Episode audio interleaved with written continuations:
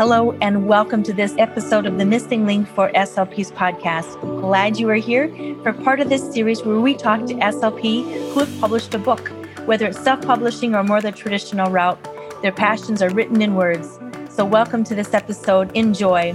Also, when you're done or while you're just listening to the episode, go find us at freshslp.com. Subscribe to us on YouTube. We are definitely working on building a great podcast and would welcome your support.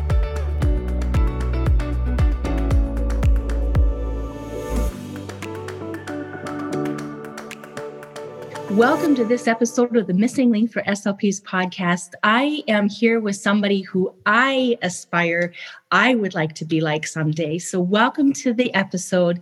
We are talking today to a very exciting person. And I'm sure if I say your name, I'm going to mess it up because I'm a little nervous myself, which is unusual. so, will you say your name and introduce yourself, please? My name's Tsgoyna Tanzman. Wonderful to meet you and have you here. Thank you. Thank you so much. I'm excited to be here with you, really. So, you may wonder why I'm nervous, or the listeners may wonder why I'm a little bit nervous because you reached out to me and you said, I would love to be on your podcast in a very kind of like under the wire way. Here's what I do. And I started looking at what you sent me, and you have a phenomenal book out that I read and it gave me goosebumps. Hope After Stroke for Caregivers and Survivors, the Holistic Guide to Getting Your Life Back edition, known as the Stroke Bible. And I looked through it, I read portions of it. When I have time, I will I will read the whole entire thing. I'm probably 66% of the way through it. You are a life coach. You have such an interesting story. I'm going to stop talking and let you please tell us about your book. Oh, thanks. I'm excited to share that information. So, I am a speech language pathologist and have been since 1978. So, um, I have been in the field for a long time, but quite honestly, I've been in the field and then I've been out of the field. And my background has really almost exclusively been, I, I would say the vast majority, has been with um, stroke patients and, and people who've suffered traumatic brain injuries. So that area of study was always really a passion of mine.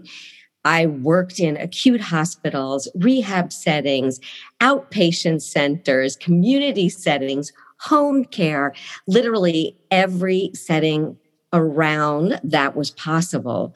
And I came to write this book because what I think I really saw most of all with all of my patients over this vast amount of time. And it didn't matter how old they were, it didn't matter what their ethnicity was. What mattered is that they had all experienced a catastrophic event in their life, whether they were the stroke survivor or the traumatic brain injury survivor. And so did the people in their families. Mm-hmm. And what I wanted more than anything was to write a book that empowered them. Mm-hmm. I wanted those people to feel smart and to feel empowered and to feel hopeful in their process of recovery. That was what I thought beyond any of the goals that I ever wrote, beyond any of what was appropriate for Medicare or, you know, the insurance companies. That was my bottom line result. That's what I wanted. And um, and so I wrote this book the passion comes through in the book from the very beginning, where it's you must read this first, all the way through in each chapter. And you have something tucked at the end of each chapter as a takeaway as well. Yeah, that's what I wanted to do as well. So I know people are busy. I know the way I read a book, I read a book. I read a book backwards a lot of times or a magazine backwards. Drives my husband crazy. that's why your book is like not all the way done, but I've just skipped and hopped through it. It's just been wonderful. Well, and that was exactly the intention. I wanted it to be valuable wherever mm-hmm. anybody picked it up. And I mm-hmm. wanted, I called that, I call it the essential takeaways in the book, but in the introduction, I describe it as the info to go section.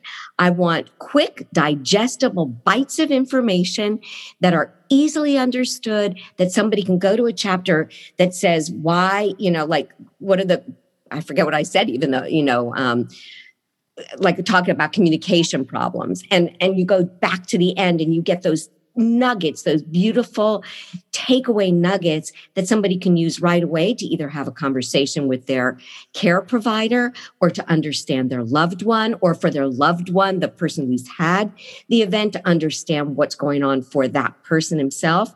So I felt that um, each of those essential takeaways was critical. And the when the way I arranged the book too was from what happened, because really, after all, that's like the first thing that we think, like, oh my God, what just happened? So I really help simplify the medical jargon. And you go to the hospital as a stroke survivor or a caregiver of a stroke survivor, and it is a crash course in medical, you know, information. Mm-hmm. And you know what we routinely know as the ST, the PT, the OT, somebody who is dealing with all this emotional crisis has no idea what they're talking about. Suddenly they're able to read mris they have to deal with you know all these different therapists. So that that first part is what happened. Mm-hmm. and then the second sort of whole section and and it also describes all the medical stuff like the feeding disorders and um, what to look for when you are in that acute stage of recovery and how to advocate for your person in the hospital because trust me, you need an advocate in the hospital.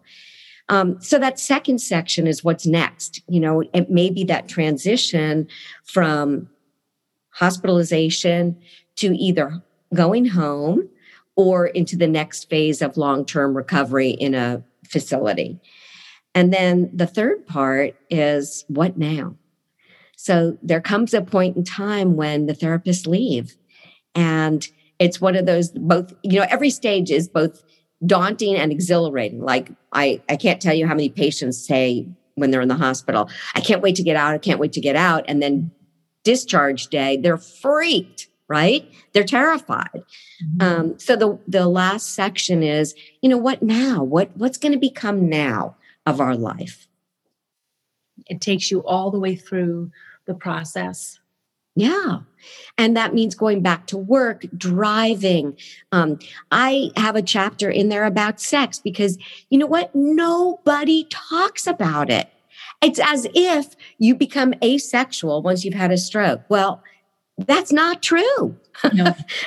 Nope. It's not true at all. And, and nobody gives anybody guidance about it from whether you're terrified to have sex because you think you might have another stroke because maybe you actually had a stroke while you were having sex or you know, you know and that's happened right yes. Uh, or or those just difficult conversations where one partner is either revulsed by or terrified to do something. And that may go for the person who is the survivor themselves. They have all this self doubt and self hatred. So there's a chapter about that uh, mm-hmm. because I want people to it's not that I know everything. I really researched a lot and spoke to a lot of people.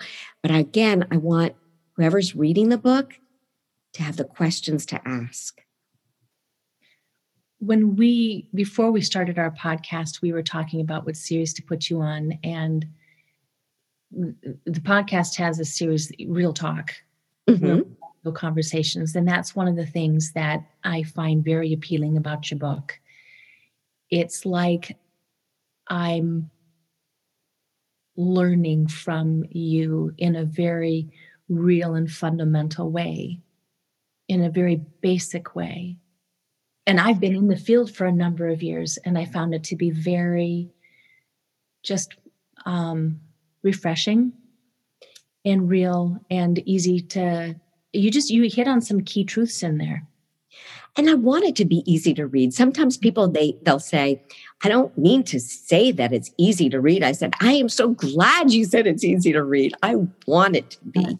I want it to be that way. I wanted and i really wrote it from the point of view that i was sitting down in the room with that mm-hmm. person. I that's the impression i got. Yeah. And I'm really happy that that came through. I wanted it to be so intimate and so just conversational. So I'm really happy that's what you felt. Almost a one on one experience with the book. Like the book was talking to me with the experiences that you shared, the way you described the gentleman laying in the bed yeah. when he had the stroke. Yeah. I would, I know we have a number of listeners on here who are students and uh, clinical medical um, SLPs, and this is a must read book for them because it takes wisdom. You've taken wisdom and you've packed it into this book. So, this is one of those rare books where not only does it, it teach you something, but it teaches, it gives you the layers on how to apply it and why it's important. Well, thank you. And I, I will say that that was something that I didn't experience at all as a grad student or moving into the field. And um, and in fact, it's kind of funny. It's it's one of the reasons I left the field for a period of time as a speech pathologist coming out of grad school in my 20s and starting to work with stroke patients who at the time I thought were really old. I don't know, they might have been 40. I say that now as a 66 year old person. It's like, oh my God, what was I thinking? Um, and who knows? They might have been older, but they might have been 40. Um, and it's funny because as much as I cared, I did care about my patients. I always cared about them.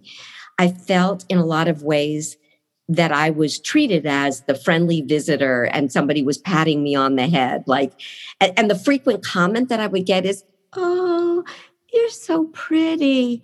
And I would think, you know, well, that's swell, but that's not what I'm here for. You know, thanks. But like, take me seriously. Like, I I know something.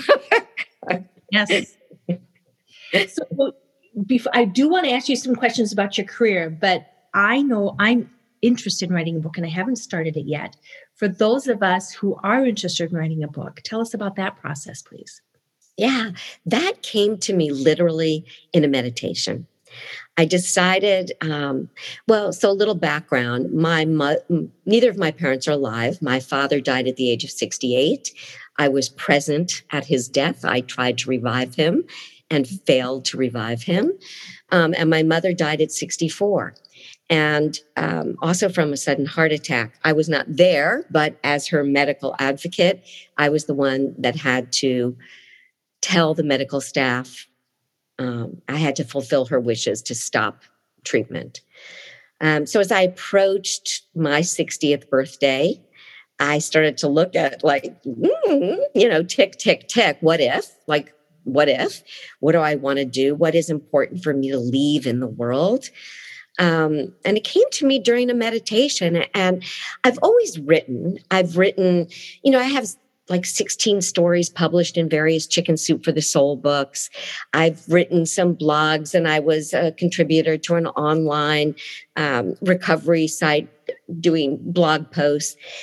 So i've always written in a way but i've never writ- written a book. And during this meditation it came to me to write the, a, a book about speech which i know did not come from my own thought that came from a divine thought because that's not at all what I would have thought I'd write my book about. Not at all. And, and so I sort of sat and bargained with this intuitive intuition and said, okay, if I'm going to write this book, I'm going to be authentic about it. I'm going to tell the truth. I'm going to write it the way I want to write it. And I'm going to say the words like holistic. you know, which which I was forbidden from saying 30 years ago when I started in my career or 40 years ago when I started in my career.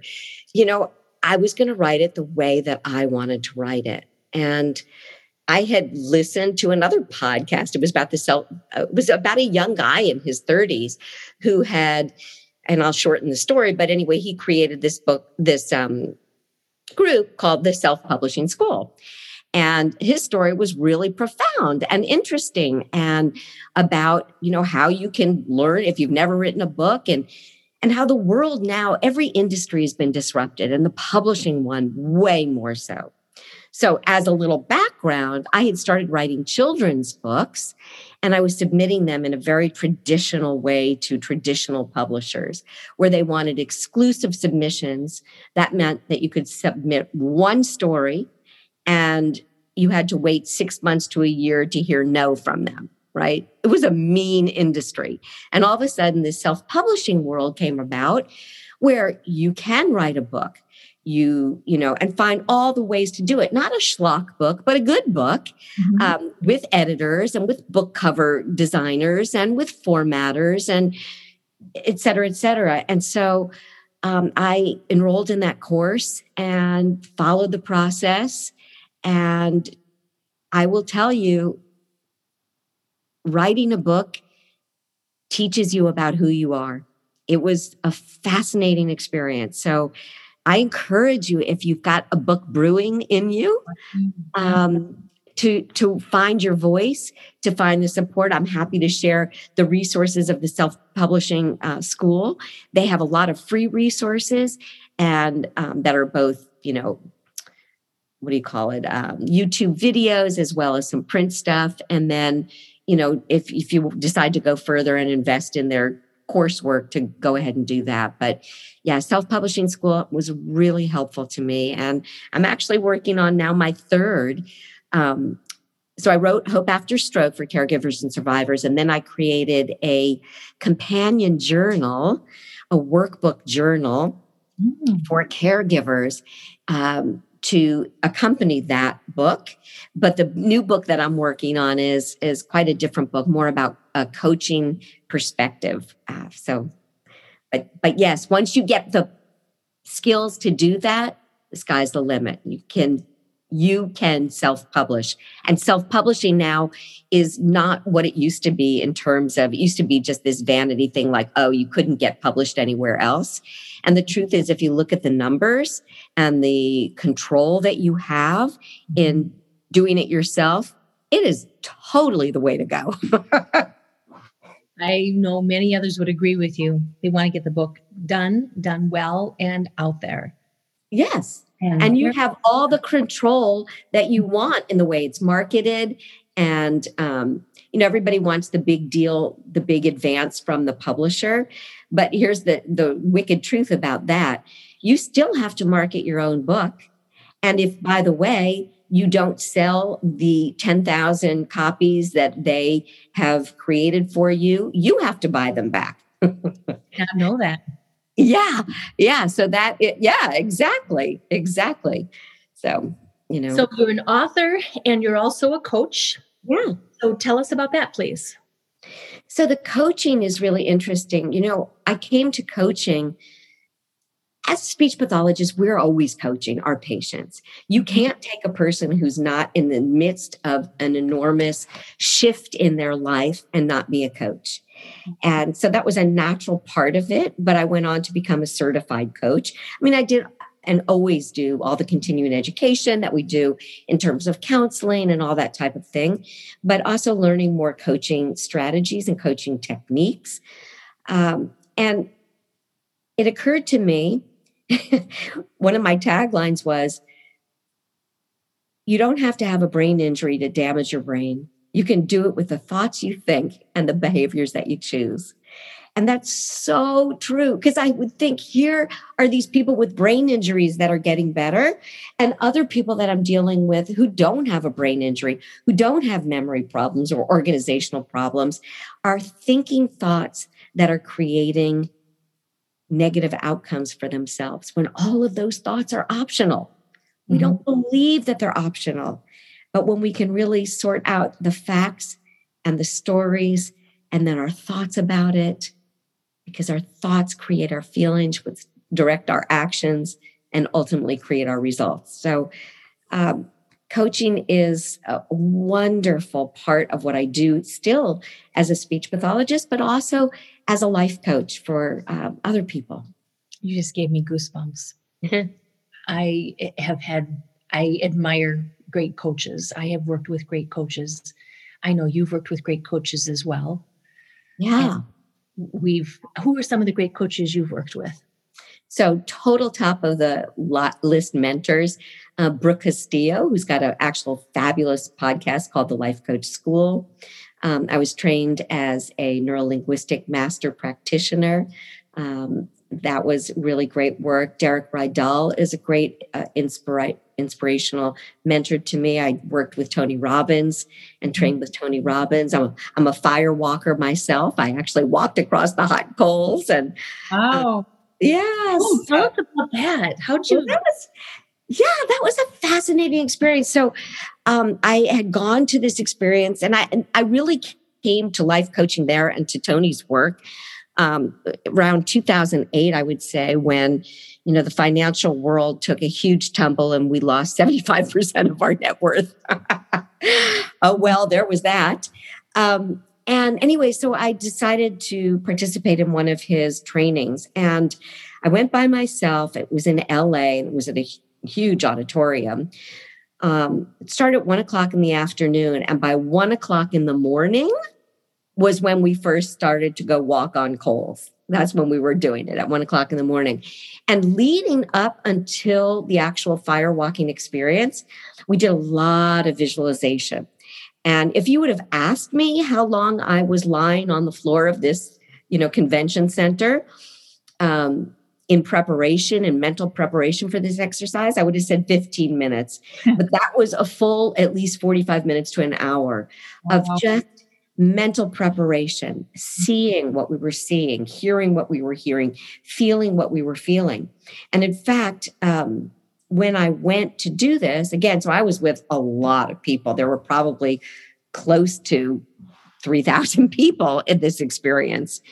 Um, we walked from the convention center barefoot, actually. We walked barefoot to, wasn't very far from the convention center where we were going to walk across these hot coals. And it was probably about 15 to 20 feet. I, I want to say it was 15 feet of walking on these hot coals. And you're watching the guys with the wheelbarrows of these red hot coals, you know, and they're putting them down. And there was a lot of chatter. I was really happy I was by myself and not influenced by sort of dis- or distracted by other conversation. I focused on what we had done in the visualization exercise, what I was saying to myself, my mental preparation for it. And then it was my turn.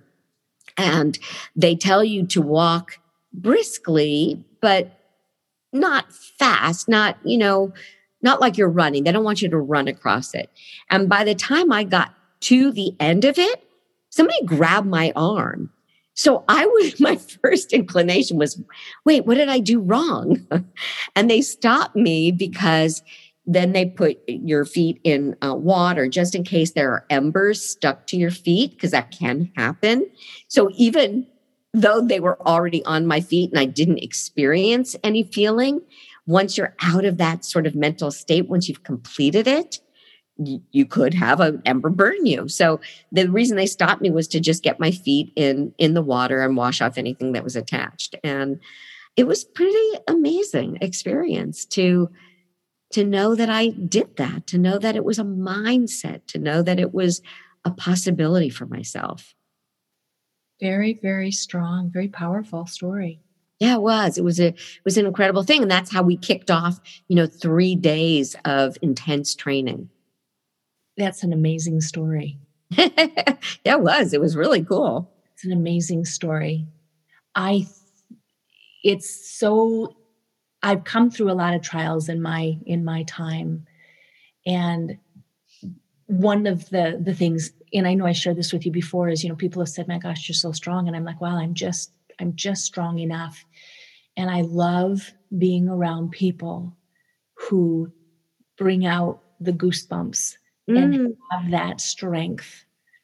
And this is I love this I love this. And I'm a little lost for words on what question I want to ask next because that was such a powerful story. It just, well, incredible. you know, likewise, you know, I have to say, Maddie, you amaze me. Truly, you amaze me. I, I think you amaze me. Who knows what I would be like in your situation?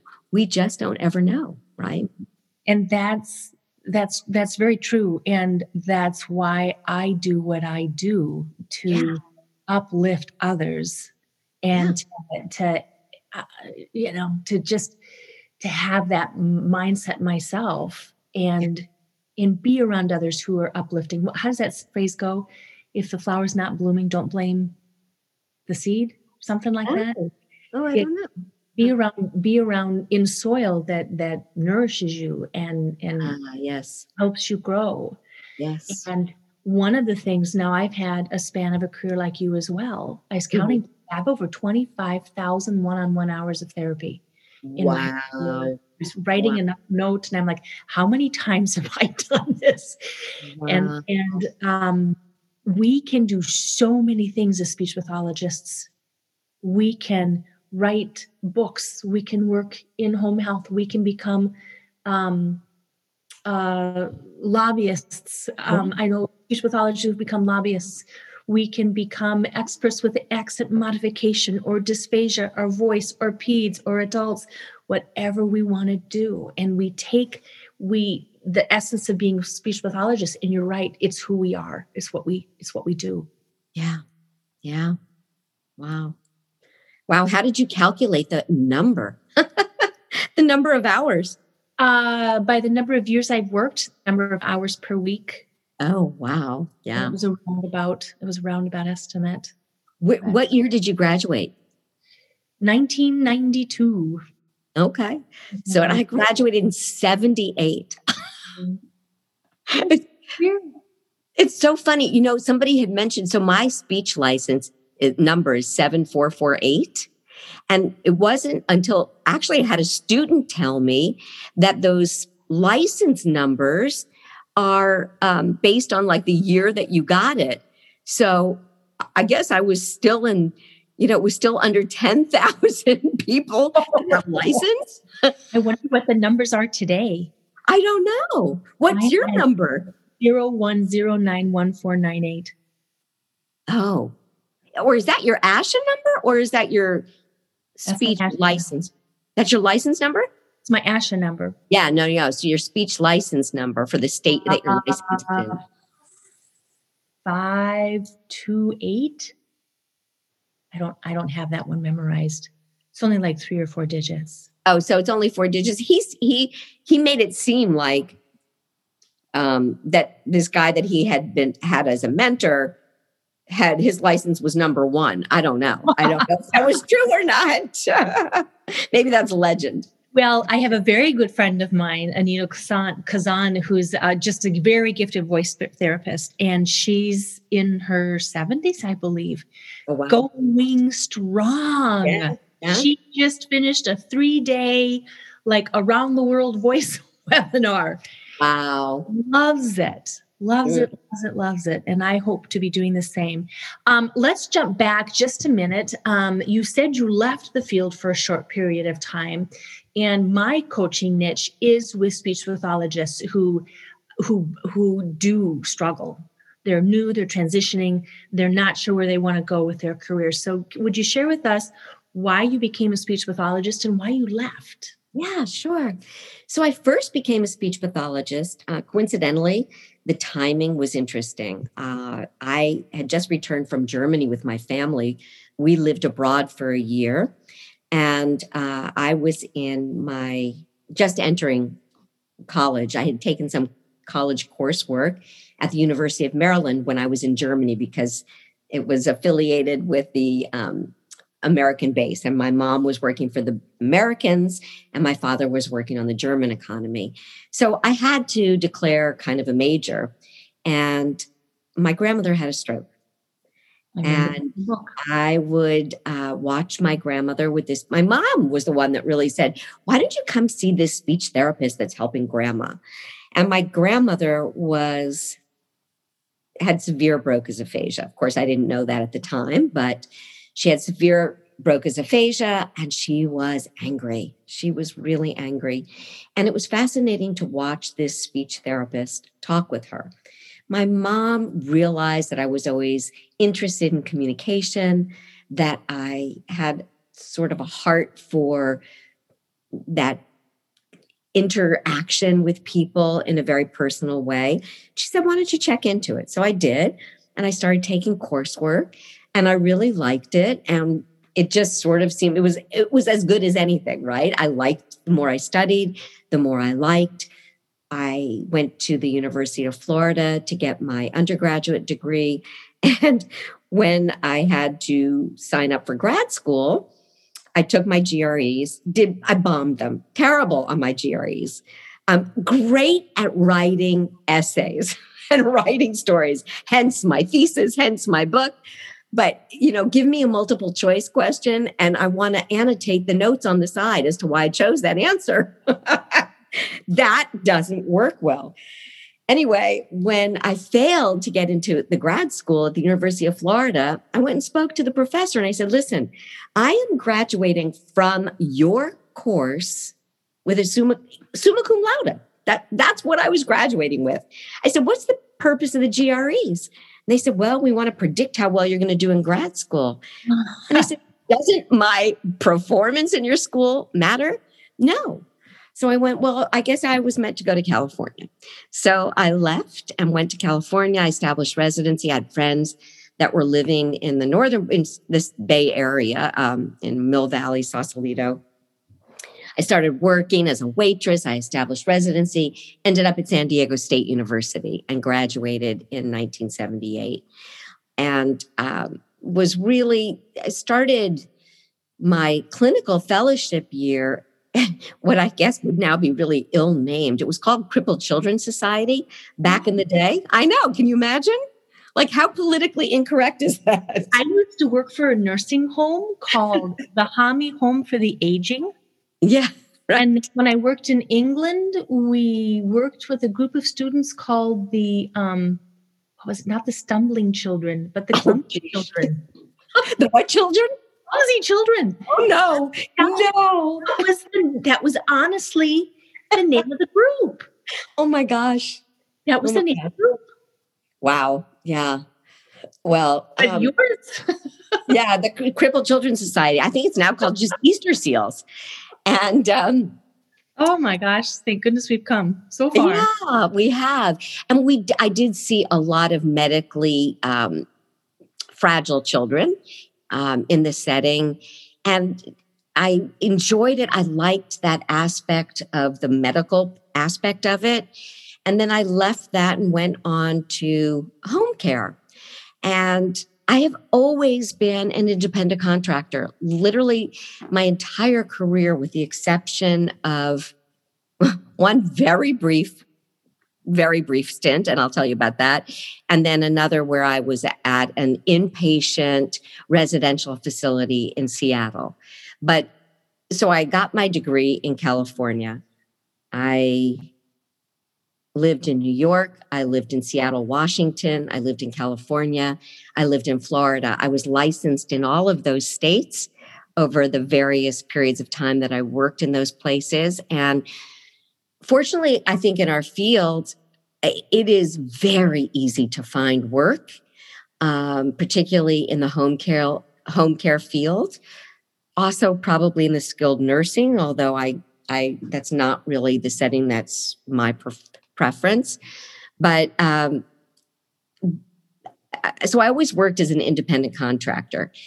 And at a certain point after I left um, Crippled Children's Society and was working on my own and being told quite often, "Oh, aren't you cute? You're you're so pretty," you know, and just feeling like things were moving slowly and because I was an independent contractor, I had no community of other therapists I was working with.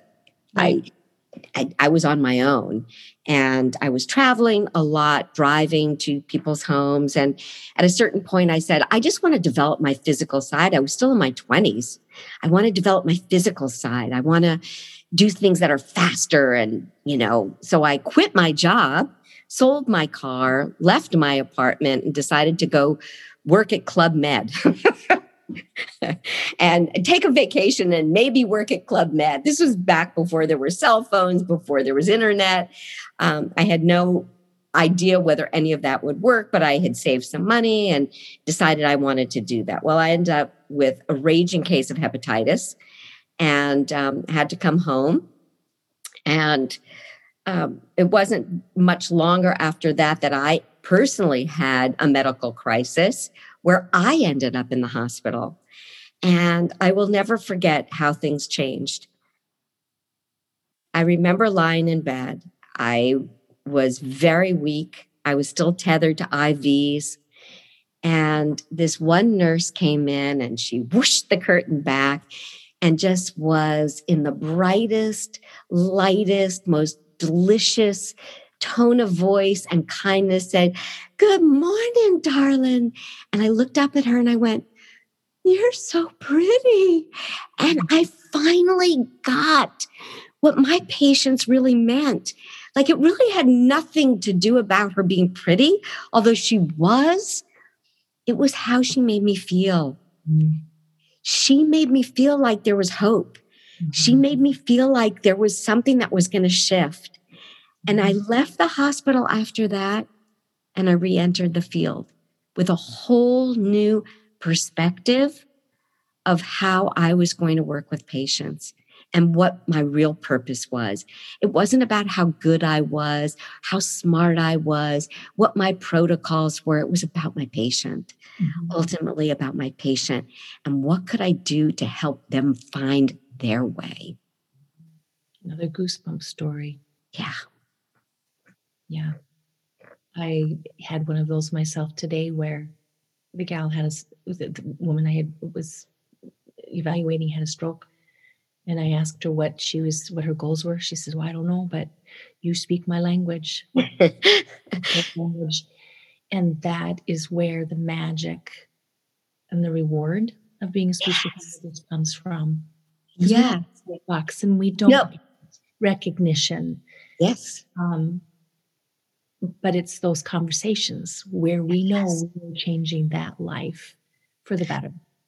Absolutely. You know, it's funny you should say that. Um, but yes, you did speak her language, and she knew that you knew that, and that mm-hmm. safety and security that she felt by knowing she was in capable hands. And, you know, I often looked around as I would drive around and look at buildings that were left built by people, and I say, you know, the people that built these buildings have something tangible to look at. They've left something behind. What can I say I've left behind? And then I start to drive around in the neighborhoods and I recognize I know the person that lives there and I know that person and I help that person get through this crisis and this person I know their personal story and I started to stack those things up as um, the contribution that I made, not so much what I did for them, but for how I was a part of an intimate, sacred journey that they were on. Very honorable. Fresh SLP is my legacy. It's why and this is me paying it back to the the the speech pathologist coming behind us. I think that's fantastic that you've elected to do that and expand and see what's so possible and different and mm-hmm. limitless in our field. I mean, I will say that is one really phenomenal aspect of our field is how mm-hmm. broad it is and and I see all these young people now creating materials and doing things that are, are thrilling. We never would have done that. We it wasn't even on the horizon. No, not at all. Yeah. Final question What words of advice did somebody give you that you did not follow and you were glad you did not follow? uh, I am glad that I did not follow the advice to stay put, you know, when when I first left the field for a while to um, why would you leave? You've invested all this time in your education. And maybe this is like crazy advice to tell somebody, but I was really happy that I satisfied the drive and the curiosity and the urge to expand and to see, and then to come back so enriched by a change of experience, to come back with mm-hmm. something that was so much more meaningful. So I am really glad that I didn't choose to go with what was, you know, the known thing behind door number one and and really expand and explore what was behind door number three, no matter that it landed me in the hospital, no matter that it landed me in, you know, like whatever it was, it was really valuable, really valuable. Well, thank you for sharing that with us.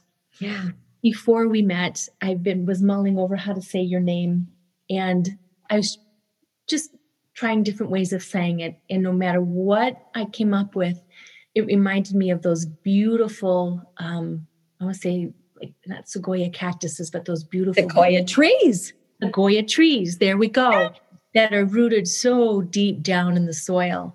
And I must say, your name, the way I envision you, matches your soul. Oh, well, thank you so much. And I will say that for my 65th birthday, I went to Sequoia National Forest. Mm. I went there. These are trees that are 4,000 years old and they're enormous. And I'm going to make one minor correction for you, but you'll appreciate the correction.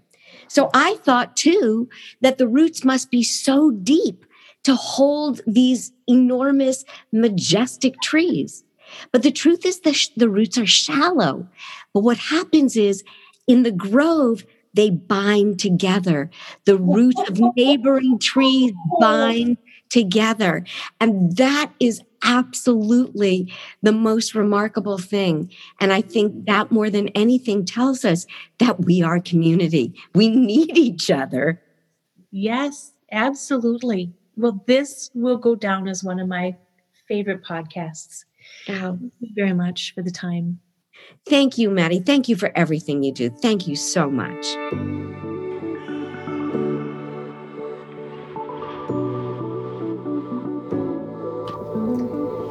I hope today's conversation has created some aha moments for you and motivated you to become a better SLP, continuing to connect some of those missing links between what you know and how to use that knowledge.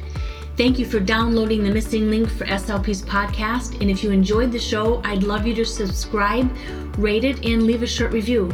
Also, please share an episode with a friend. Together, we can raise awareness and help more SLPs find and connect those missing links and get the information needed to help them feel confident in their patient care every step of the way. Follow me on Instagram and join the Fresh SLP community on Facebook. Show notes are always available, so come learn more at freshslp.com. Let's make those connections. You got this.